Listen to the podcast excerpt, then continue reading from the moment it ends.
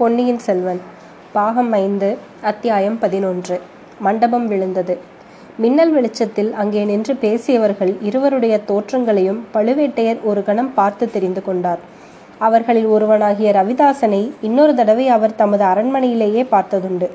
அவன் மந்திர வித்தைகளில் தேர்ந்தவன் என்று நந்தினி கூறியதுண்டு. அவருடைய சகோதரன் காலாந்தக கண்டன் இந்த மந்திரவாதியை பற்றியேதான் சந்தேகப்பட்டு அவரை எச்சரித்திருக்கிறான். இன்னொருவன் கடம்பூர் அரண்மனை வேலநாட்டம் ஆடிய தேவராளன். அவனை தாம் பார்த்தது அதுதானா முதல் தடவை? அவனுடைய உண்மை பெயர் என்ன? அப்படியும் ஒருவேளை இருக்க முடியுமா? நெடுங்காலத்துக்கு முன்பு அவரால் அரசாங்க உத்தியோகத்திலிருந்து விலக்கப்பட்ட பரமேஸ்வரனாவன் இருக்கட்டும் இவர்கள் மேலும் என்ன பேசுகிறார்கள் கேட்கலாம். ரவிதாசா நீ இப்படித்தான் வெகு காலமாக சொல்லிக் கொண்டிருக்கிறாய். நாள் நெருங்கிவிட்டது யமன் நெருங்கிவிட்டான் என்றெல்லாம் பிதற்றுகிறாய். யமன் வந்து யார் யாரையோ கொண்டு போகிறான். ஆனால் மூன்று வருஷங்களாக படுத்த படுக்கையாய் கிடக்கும் சுந்தர சோழனை கொண்டு போவதாக இல்லை. அவனுடைய குமாரர்களையோ யமன் நெருங்குவதற்கே அஞ்சுகிறான். ஈழ நாட்டில் நாம் இரண்டு பேரும் எத்தனையோ முயன்று பார்த்தோமே. ஆனால் குற்றமில்லை. அப்பனே யமதர்மராஜன் உன்னையும் என்னையும் விட புத்திசாலி. மூன்று பேரையும் ஒரே தினத்தில் கொண்டு போவதற்காக இத்தனை காலமும் காத்து கொண்டிருக்கிறான். அந்த தினம் நாளைக்கு வரப்போகிறது. நல்ல வேலையாக நீயும் இங்கு வந்து சேர்ந்தாய். சரியான யமதூதன் நீ. ஏன் இப்படி நடுங்குகிறாய்? கொள்ளிட வெள்ளத்தில் அகப்பட்டு கொண்டாயா? படகு கொண்டு வந்து வைத்திருக்கிறாய் அல்லவா வைத்திருக்கிறேன். ஆனால் படகை வெள்ளமும் காற்றும் அடித்து கொண்டு போகாமல் காப்பாற்றுவது பெரும் பாடாய் போய்விட்டது. உன்னை இத்தனை நேரம் எங்கெல்லாம் தேடுவது? ரவிதாசா ஏன் என் உடம்பு நடுங்குகிறது என்று கேட்டாயல்லவா? சற்று முன்னால் யமதர்மராஜனை நான் நேருக்கு நேர் பார்த்தேன். இல்லை இல்லை யமனுக்கு அண்ணனை பார்த்தேன். அதனால் சற்று உண்மையிலேயே பயந்து போய்விட்டேன். பரமேஸ்வரா என்ன உளறுகிறாய்? யமனாவது அவன் அண்ணனாவது. அவர்களை கண்டு உனக்கு என்ன பயம்? அவர்கள் அல்லவோ உன்னை கண்டு அஞ்ச வேண்டும். ரவிதாசன் மற்றவனை பரமேஸ்வரன் என்று அழைத்ததும் பழுவேட்டையர் துணுக்குற்றார். தாம் சந்தேகப்பட்டது உண்மையாகிவிட்டது. யமதர்மனுடைய அண்ணன் என்று அவன் குறிப்பிட்டது தம்மைத்தான் என்பதையும் தெரிந்து கொண்டார். அவனை உடனே நெருங்கிச் சென்று கழுத்தை பிடித்து நெறித்து கொள்ள வேண்டும் என்று அவர் உள்ளமும் கைகளும் துடித்தன. மேலும் அவனுடைய பேச்சை கேட்க வேண்டும் என்ற ஆவலினால் பொறுமையாக இருந்தார். நந்தினியை பற்றி அவர்கள் இன்னும் பேச்சு எடுக்கவில்லை. சுந்தர சோழரின் குடும்பத்திற்கே நாளை யமன் வரப்போகிறான் என்று மந்திரவாதி கூறியதன் கருத்து என்ன? உண்மையிலேயே சோதிடம் பார்த்து சொல்கிறானா? இவனுடைய மந்திர சக்தியை பற்றி நந்தினி கூறியதெல்லாம் உண்மைதானோ? ஒருவேளை இவன் உளறுகிடப்படி தெய்வாதீனமாக நடந்துவிட்டால் தம்முடைய நோக்கம் நிறைவேறுவது எளிதாய் போய்விடும்.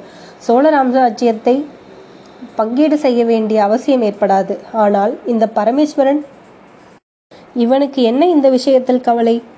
ஆமாம் இருபது வருஷங்களுக்கு முன்னால் சோழகுலத்தை அழித்துவிடப் போகிறேன் என்று சபதம் செய்துவிட்டு போனவன் அல்லவா இவன்? ஆஹா தம்மை பற்றித்தான் இவன் ஏதோ பேசுகிறான். என்ன சொல்கிறான் என்று கேட்கலாம். நீ என்னிடம் சொல்லியிருந்தபடி இன்று காலையிலேயே இங்கு நான் வந்தேன். ஆனால் உன்னை காணவில்லை. காற்றிலும் மழையிலும் அடிபட்டு எங்கேயாவது சமீபத்தில் ஒதுங்கி இருக்கிறாயா என்று சுற்றுப்புறமெல்லாம் தேடி அலைந்தேன். கொள்ளிடத்து உடைப்புக்கு அருகில் ஒரு சிறிய கோவில் இருக்கிறது. அதில் யாரோ படுத்திருப்பது போல தோன்றியது. ஒருவேளை நீதான் அசந்து தூங்குகிறாயோ என்று அருகில் போய் பார்த்தேன்.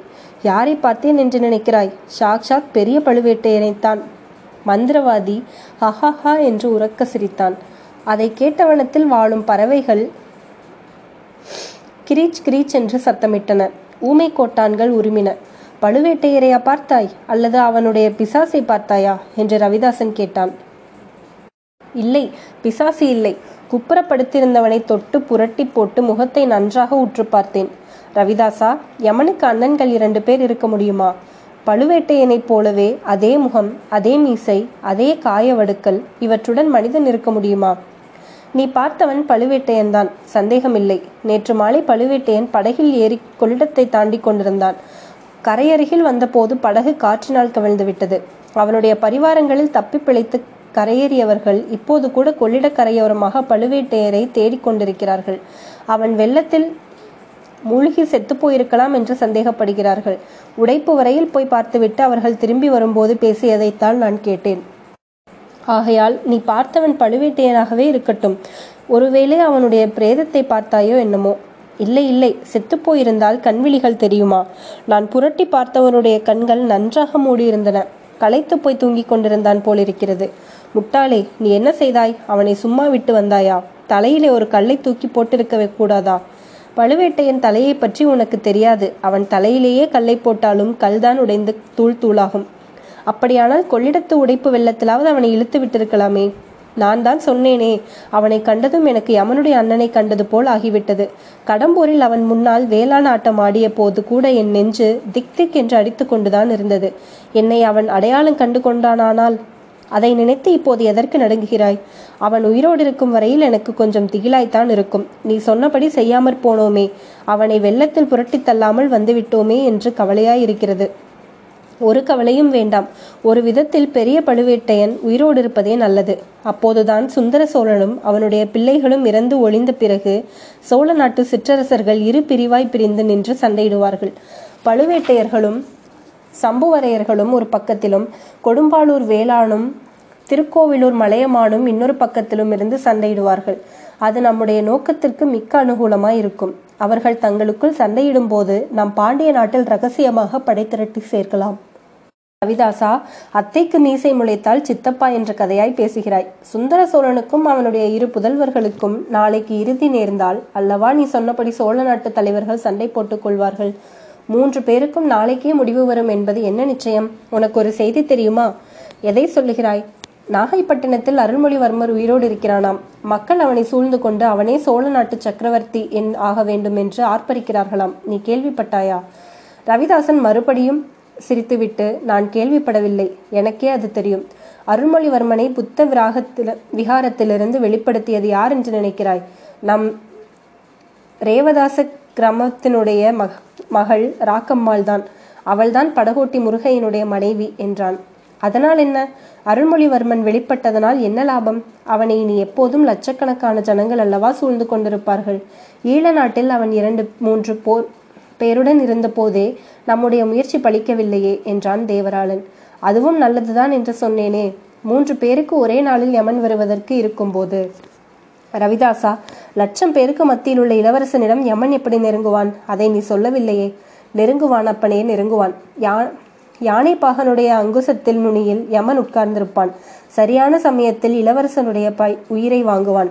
பரமேஸ்வரா சோழ நாட்டு மக்கள் இளவரசனை யானை மீது ஏற்றி வைத்து ஊர்வலம் விட்டு கொண்டு தஞ்சையை நோக்கி வருவார்கள். அந்த யானை ஓட்டும் பாகனுக்கு வழியில் ஏதாவது ஆபத்து வந்துவிடும். அவனுடைய இடத்தில் நம் ரேவதாச கிரமவித்தன் யானை பாகனாக அமருவான். அப்புறம் என்ன நடக்கும் என்பதை நீயே ஒருவாறு ஊகித்துக்கொள். ரவிதாசா உன் புத்தி கூர்மைக்கு இணையில்லை என்பதை ஒத்துக்கொள்கிறேன். கிரமவித்தன் எடுத்த காரியத்தை முடிப்பான் என்று நாம் நம்பியிருக்கலாம். சுந்தர சோழன் விஷயம் என்ன? அவனுக்கு என்ன ஏற்பாடு செய்திருக்கிறாய்? என்றான் தேவராளன். பழுவேட்டையனுடைய கருவூல நிலவரையில் சோமன் சாம்பவனை விட்டுவிட்டு வந்திருக்கிறேன். கையில் வேலாயுதத்துடன் விட்டு வந்திருக்கிறேன். அங்கே இருந்து சுந்தர சோழன் அரண்மனைக்கு சுரங்கப்பாதை போகிறது. சுந்தர சோழன் படுத்திருக்கும் இடத்தையே சோமன் சாம்பவனுக்கு சுட்டி காட்டியிருக்கிறேன் இரண்டும் கண்ணும் தெரியாத குருடன் கூட அந்த குறிப்பிட்ட இடத்தில் நின்று வேலை எறிந்து சுந்தர சோழனை கொன்றுவிடலாம். சோமன் சாம்பவனே அவசரப்படாதே நாளை வரையில் பொறுத்து கொண்டிரு என்று எச்சரித்து விட்டு வந்திருக்கிறேன். அது எதற்காக? சமயம் வரும்போது காரியத்தை முடிப்பதற்காக அல்லவா? முட்டாள். சுந்தர சோழன் முன்னதாக கொலையுண்டால் அந்த செய்தி கேட்டதும் அவன் குமாரர்கள் ஜாக்கிரதையாகிவிட மாட்டார்களா? அந்த நோயாளி கிழவன் இறந்துதான் என்ன பிரயோஜனம்? அது இருக்கட்டும். நீ என்ன செய்தி கொண்டு வந்திருக்கிறாய்? கடம்பூர் மாளிகையில் எல்லோரும் எப்படி இருக்கிறார்கள்? அங்கே நாளை இரவு நடக்கப் போகிற காரியம் அல்லவா? எல்லாவற்றையும் விட முக்கியமானது. கடம்பூரில் எல்லாம் கோலாகலமாகத்தான் இருந்து வருகிறது. கல்யாண பேச்சும் காதல் நாடகங்களுமாய் இருக்கின்றன. நீ என்னமோ அந்த பழுவூர் ராணியை நம்பியிருப்பது எனக்கு பிடிக்கவே இல்லை. பழுவூர் ராணி அவள் பாண்டிமாதேவி என்று சொல். வீர பாண்டியர் இறப்பதற்கு இரண்டு நாளைக்கு முன்னால் அவளை தம் பட்ட மகிழ்ச்சியாக்கி கொண்டதை மறந்துவிட்டாயா? வீர பாண்டியர் மரணத்திற்கு பழிக்கு பழி வாங்க அவள் சபதம் செய்திருப்பதை மறந்துவிட்டாயா? ஒரு வாரத்திற்கு முன்னால் இதே இடத்தில் அவள் பாண்டியகுமாரன் கையிலிருந்து பாண்டிய குலத்து வீரவாளை பெற்றுக்கொள்ளவில்லையா? ஆமாம் ஆமாம். ஆனால் நேற்று மாலை உன் பாண்டிமாதேவி வீரநாராயண ஏரியில் உல்லாச படகு யாத்திரை செய்து விட்டு திரும்பி வந்ததை நீ பார்த்திருக்க வேண்டும். உல்லாசமாயிராமல் பின் எப்படி இருக்க வேண்டும் என்கிறாய்? மனதில் உள்ளதை மறைத்து வைக்கும் வித்தையை நந்தினியைப் போல் கற்றிருப்பவர் யாரும் கிடையாது. இல்லாவிட்டால் பழுவேட்டையரின் அரண்மனையில் மூன்று வருஷ காலம் தள்ள முடியுமா? அங்கே இருந்தபடி நம்முடைய காரியங்களுக்கு இவ்வளவு உதவிதான் செய்திருக்க முடியுமா? ஆமாம் பழுவேட்டையனை நீ சற்று முன் கொள்ளிடக்கரை துர்க்கையம்மன் கோவிலில் பார்த்ததாக கூறினாயே. அவனை ஏற்றி வந்த படகு கவிழ்ந்ததைப் பற்றி நானும் கேள்விப்பட்டேன். பழுவேட்டையர் எப்போது கடம்பூரிலிருந்து புறப்பட்டான்? ஏன்? ஏன் என்று எனக்கு உறுதியாக தெரியாது. மதுராந்தகத்தேவனை கடம்பூருக்கு அழைத்து வர புறப்பட்டதாக சொன்னார்கள். நேற்று காலை பழுவேட்டையன் கிளம் கிளம்பிச் சென்றான். அவன் சென்ற பிறகு இளவரசர்கள் வேட்டையாட சென்றார்கள். இளவரசிமார்கள் வீரநாராயண ஏரிக்கு ஜலக்கிரீடை செய்ய சென்றார்கள். இளவரசர்களும் இளவரசிகளும் திரும்பி வந்த குதூகலமான காட்சியை நீ பார்த்திருந்தாயானால் இவ்வளவு நம்பிக்கையோடு பேச மாட்டாய். அதை பற்றி நீ கொஞ்சமும் கவலைப்பட வேண்டாம். பழுவேட்டையனை தஞ்சைக்கு அனுப்பி வைத்ததிலிருந்தே பாண்டிமாதேவியின் மனதை அறிந்து கொள்ளலாமே. பெண்களின் மனதை யாரால் அறிய முடியும்? அந்த கிழவனை ஊருக்கு அனுப்பியது பழிவாங்கும் நோக்கத்திற்காகவும் இருக்கலாம் காதல் நாடகம் நடத்துவதற்காகவும் இருக்கலாம். என்ன உளறுகிறாய் பரமேஸ்வரா? நந்தினி அந்த பழைய கதையை அடியோடு மறந்துவிட்டாள். கரிகாலனை அவள் இப்போது விஷம் போல துவேஷிக்கிறாள். கரிகாலனை பற்றி நான் சொல்லவில்லை. அவனுடைய தூதன் வந்தியத்தேவனை பற்றி சொல்கிறேன். இரண்டு மூன்று தடவை நந்தினி அவனை தப்பிச் செல்லும்படி விட்டதை நீ மறந்துவிட்டாயா? மந்திரவாதி கலகலவென்று சிரித்துவிட்டு ஆமாம் வந்தியத்தேவன் எதற்காக பிழைத்திருக்கிறான் என்பது சீக்கிரத்திலேயே தெரியும். அது தெரியும் போது நீ மட்டும்தான் ஆச்சரியப்படுவாய் என்று எண்ணாதே. இன்னும் ரொம்ப பேர் ஆச்சரியப்படுவார்கள். முக்கியமாக சுந்தர சோழரின் செல்வகுமாரி குந்தவை ஆச்சரியப்படுவாள். அவள் எந்த சுகுமார வாலிபனுக்கு தன் உள்ளத்தை பறிகொடுத்திருக்கிறாளோ அவனே அவளுடைய தமையன் ஆதித்த கரிகாலனை கொன்றவன் என்று அறிந்தால் ஆச்சரியப்பட மாட்டாளா என்றான். என்ன சொல்கிறாய் ரவிதாசா? உண்மையாகவே வந்தியத்தேவனா கரிகாலனை கொல்லப் போகிறான். அவன் நம்மோடு சேர்ந்து விட்டானா என்ன? அதெல்லாம் இப்போது கேட்காதே. கரிகாலனை கொல்லும் கை யாருடைய கையாய் இருந்தால் என்ன? பாண்டிய குலத்து மீன் சின்னம் பொறித்த வீரவாள் அவனை கொல்லப் போகிறது. அவனை கொன்ற பழி வந்தியத்தேவன் தலை மீது விழப்போகிறது நம்முடைய ராணியின் சாமர்த்தியத்தை பற்றி நீ இப்போது என்ன சொல்கிறாய்? நீ சொன்னபடியெல்லாம் நடக்கட்டும். பிற்பாடு கேள் சொல்கிறேன். வேறு எது நடந்தாலும் நடக்காவிட்டாலும் கரிகாலனுடைய ஆவி நாளை இரவுக்குள் பிரிவது நிச்சயம். நந்தினி ஏற்றுக்கொண்ட பொறுப்பை நிறைவேற்றியே தீர்வாள். நம்முடைய பொறுப்பையும் நாம் நிறைவேற்ற வேண்டும். நம்முடைய பொறுப்பு என்ன? நாளை இரவு கடம்பூர் மாளிகையிலிருந்து வெளியேறும் சுரங்கப்பாதையில் ஆயத்தமாக காத்திருக்க வேண்டும். காரியம் முடிந்ததும் நந்தினி அதன் வழியாகவே வருவாள். அவளை அழைத்து கொண்டு இரவுக்கிரவே கொள்ளிடம் கொல்லிமலையை அடைந்து விட வேண்டும். அங்கே இருந்து கொண்டு சோழ நாட்டில் நடைபெறும் அல்லோல கல்லோலத்தை பார்த்து கொண்டிருப்போம். ஒருவேளை சௌகரியப்பட்டால். சௌகரியப்பட்டால் என்ன? பழுவேட்டையரின் கருவூல நிலவரையில் சேர்த்து வைத்திருக்கும் பொருட்களையெல்லாம் சுரங்கப்பாதை வழியாக கொண்டு போய் சேர்க்க வேண்டும்.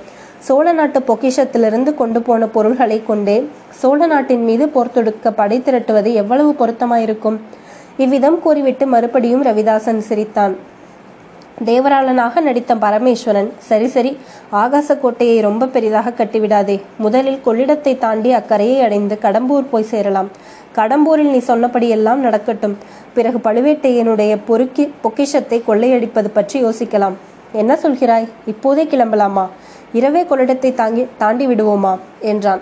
வேண்டாம் வேண்டாம். பொழுது விடிந்ததும் படகில் ஏறினால் போதும். அதற்குள் காற்றும் நன்றாக அடங்கிவிடும். ஆற்று வெள்ளமும் கொஞ்சம் குறைந்துவிடும். அப்படியானால் இன்றிரவு இந்த பள்ளிப்படை மண்டபத்திலேயே படுத்திருக்கலாமா? ரவிதாசன் சற்று யோசித்தான். அப்போது சற்று தூரத்தில் நரிகள் ஊளையிடும் சத்தம் கேட்டது. ரவிதாசனுடைய உடல் நடுங்கிற்று. ரவிதாசா கேவலம் நரிகளின் குரலை கேட்டு ஏன் இப்படி நடுங்குகிறாய்? என்றான் தேவராளன். அப்பனே கோடிக்கரை புதைச்சேற்றில் கழுத்து வரையில் நீ புதைப்பட்டிருந்து சுற்றிலும் நூறு நரிகள் நின்று உன்னை தின்பதற்காக காத்து காத்திருக்கும் பயங்கரத்தை நீ அனுபவித்திருந்தால் இப்படி சொல்ல மாட்டாய். சிங்கத்தின் கர்ஜனையையும் மதையானையின் ஓலத்தையும் கேட்டு எனக்கு பயம் உண்டாவதில்லை. நரியின் ஊலையை கேட்டால் குலை நடுங்குகிறது. வா வா இந்த சுடுகாட்டில் ரா தங்க வேண்டாம். வேறு எங்கேயாவது கிராமத்திற்கு பக்கமாயுள்ள கோவில் அல்லது சத்திரத்தில் தங்குவோம். இல்லாவிட்டால் கொள்ளிடக்கரையில் உள்ள துர்க்கை கோவிலை பற்றி சொன்னாயே. அங்கே போவோம். இன்னமும் அந்த கிழவன் அங்கே படுத்திருந்தால் வெள்ளத்தில் அவனை இழுத்து விட்டு விடலாம். அதுவே அவனுக்கு நாம் செய்யும் பேருதவியாயிருக்கும். நாளைக்கு மறுநாள் வரையில் அவன் உயிரோடு இருந்தால் ரொம்பவும் மனத்துயரத்திற்கு ஆளாக நேரிடும். மேற்கூறிய சம்பாஷணையை ஏறக்குறைய ஒன்றும் விடாமல் பெரிய பழுவேட்டையர் கேட்டுக்கொண்டிருந்தார் அவர்கள் பேசிய ஒவ்வொரு வார்த்தையும் அவருடைய செவிகளில் ஈயத்தை காட்சி ஊற்றுவது போல் இருந்தது. அவருடைய நெஞ்சு ஒரு பெரிய எரிமலையின் கற்பத்தைப் போல் தீக்குழம்பாக்கி கொதித்தது. தாம் காதலித்து கல்யாணம் செய்து கொண்ட பெண் வீரபாண்டியன் மரணத்திற்கு சோழ குலத்தின் மீது பழிவாங்க வந்தவள் என்பதும் மூன்று வருஷங்களாக அவள் தம்மை ஏமாற்றி வருகிறாள் என்பதும் சொல்ல முடியாத வேதனையையும் அவமானத்தையும் அவருக்கு உண்டாக்கின ஆறு தலைமுறையாக சோழர் குலத்திற்கும் பழுவூர் வம்சத்திற்கும் நிலை பெற்று வரும் வளர்ந்து வரும் உறவுகளை அச்சமயம் பழுவேட்டையர் நிறை நினைத்து கொண்டார். பார்க்க போனால் சுந்தர சோழனும் அவருடைய மக்களும் யார்? சுந்தர சோழனுடைய பாட்டி பழுவூர் வம்சத்தை சேர்ந்தவள் அல்லவா? சுந்தர சோழனுடைய மக்கள் மீது தமக்கு ஏற்பட்ட கோபம் எல்லாம் சமீப காலத்தது அல்லவா? ஆதித்த கரிகாலன் ஏதோ சிறுபிள்ளைத்தனமாக நடந்து கொண்டான் என்பதற்காகவும் மலையமானை தமக்கு பிடிக்கவில்லை என்பதற்காகவும் எவ்வளவு பயங்கரமான சதிச் செயல்களுக்கு இடம் கொடுத்து விட்டோம். சோழர் குலத்தின் தீரா பகைவர்களாகிய பாண்டிய நாட்டு சதிகாரர்கள் நம்முடைய அரண்மனையிலிருந்து கொண்டு நம்முடைய நிலவரை பொக்கிஷத்திலிருந்து திருடி போன பொருளை கொண்டு சோழ குலத்து விரோதமாக சதிகார செயல்களை செய்ய அல்லவா இடம் கொடுத்து விட்டோம். ஆஹா இந்த சண்டாளர்கள் சொன்னபடி நாளை இரவுக்குள் மூன்று இடங்களில் மூன்று பயங்கரமான கொலைகள் நடக்கப் போகின்றனவா? நம்முடைய உடலில் மூச்சு இருக்கும் வரையில் முயன்று அவற்றை தடுத்தே ஆக வேண்டும்.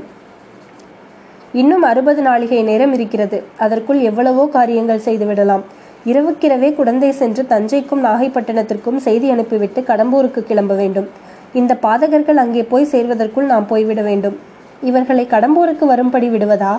இந்த இடத்திலேயே இவர்களை கொன்று போட்டுவிட்டு போய்விடுவது நல்லதல்லவா? நம்மிடம் ஆயுதம் ஒன்றுமில்லையே. இல்லாவிட்டால் என்ன? வஜ்ராயுதத்தை நிகர்த்த நம் கைகள் இருக்கும்போது வேறு என்ன ஆயுதம் வேண்டும்? ஆனால் இவர்கள் ஒருவேளை சிறிய கத்திகள் இடையில் சொருகி வைத்திருக்கக்கூடும். அவற்றை எடுப்பதற்கே இடம் கொடுக்காமல் இரண்டு பேருடைய கழுத்தையும் இறுக்கி பிடித்து நெறித்து கொன்றுவிட வேண்டும். ஆனால் இவ்- அவ்வாறு இவர்களுடன் இந்த இடத்தில் சண்டை பிடிப்பது உசிதமா? இவர்களிடம் தெரிந்து கொள்ள வேண்டிய விஷயங்களை தெரிந்து கொண்டாகிவிட்டது. நாம் வழிபடும் குலதெய்வமாகிய துர்கா பரமேஸ்வரியை படகு கவிழச் செய்து இந்த பயங்கர ரகசியங்களை தெரிந்து கொள்ளும்படி செய்திருக்கிறாள். சக்கரவர்த்திக்கும் அவருடைய குமாரர்களுக்கும் விபத்து நேரிடாமல் பாதுகாப்பதல்லவா நம்முடைய முக்கியமான கடமை. அதிலும் கடம்பூரில் கரிகாலனுக்கு எதுவும் நேராமல் தடுப்பது மிக மிக முக்கியமானது. அப்படி ஏதாவது நேர்ந்துவிட்டால் நமக்கும் நமது குலத்திற்கும் அழியாத பழிச்சொல் ஏற்பட்டுவிடும். ஆறு தலைமுறையாக சோழ குலத்து வம்ச பழுவூர் வம்சத்தினர் செய்திருக்கும் உதவிகள் எல்லாம் மறைந்து மண்ணாகிவிடும். பெண் என்று எண்ணி தமது அரண்மனையில் கொண்டு வந்து வைத்திருந்த அரக்கியினால் கரிகாலன் கொல்லப்பட்டால் அதை காட்டிலும் நமக்கு நேரக்கூடிய அவக்கேடு ஒன்றுமே இல்லை. ஆஹா அத்தகைய அழகிய வடிவத்திற்குள்ளே அவ்வளவு பயங்கரமான ஆழகால விஷம் நிறைந்திருக்க முடியுமா?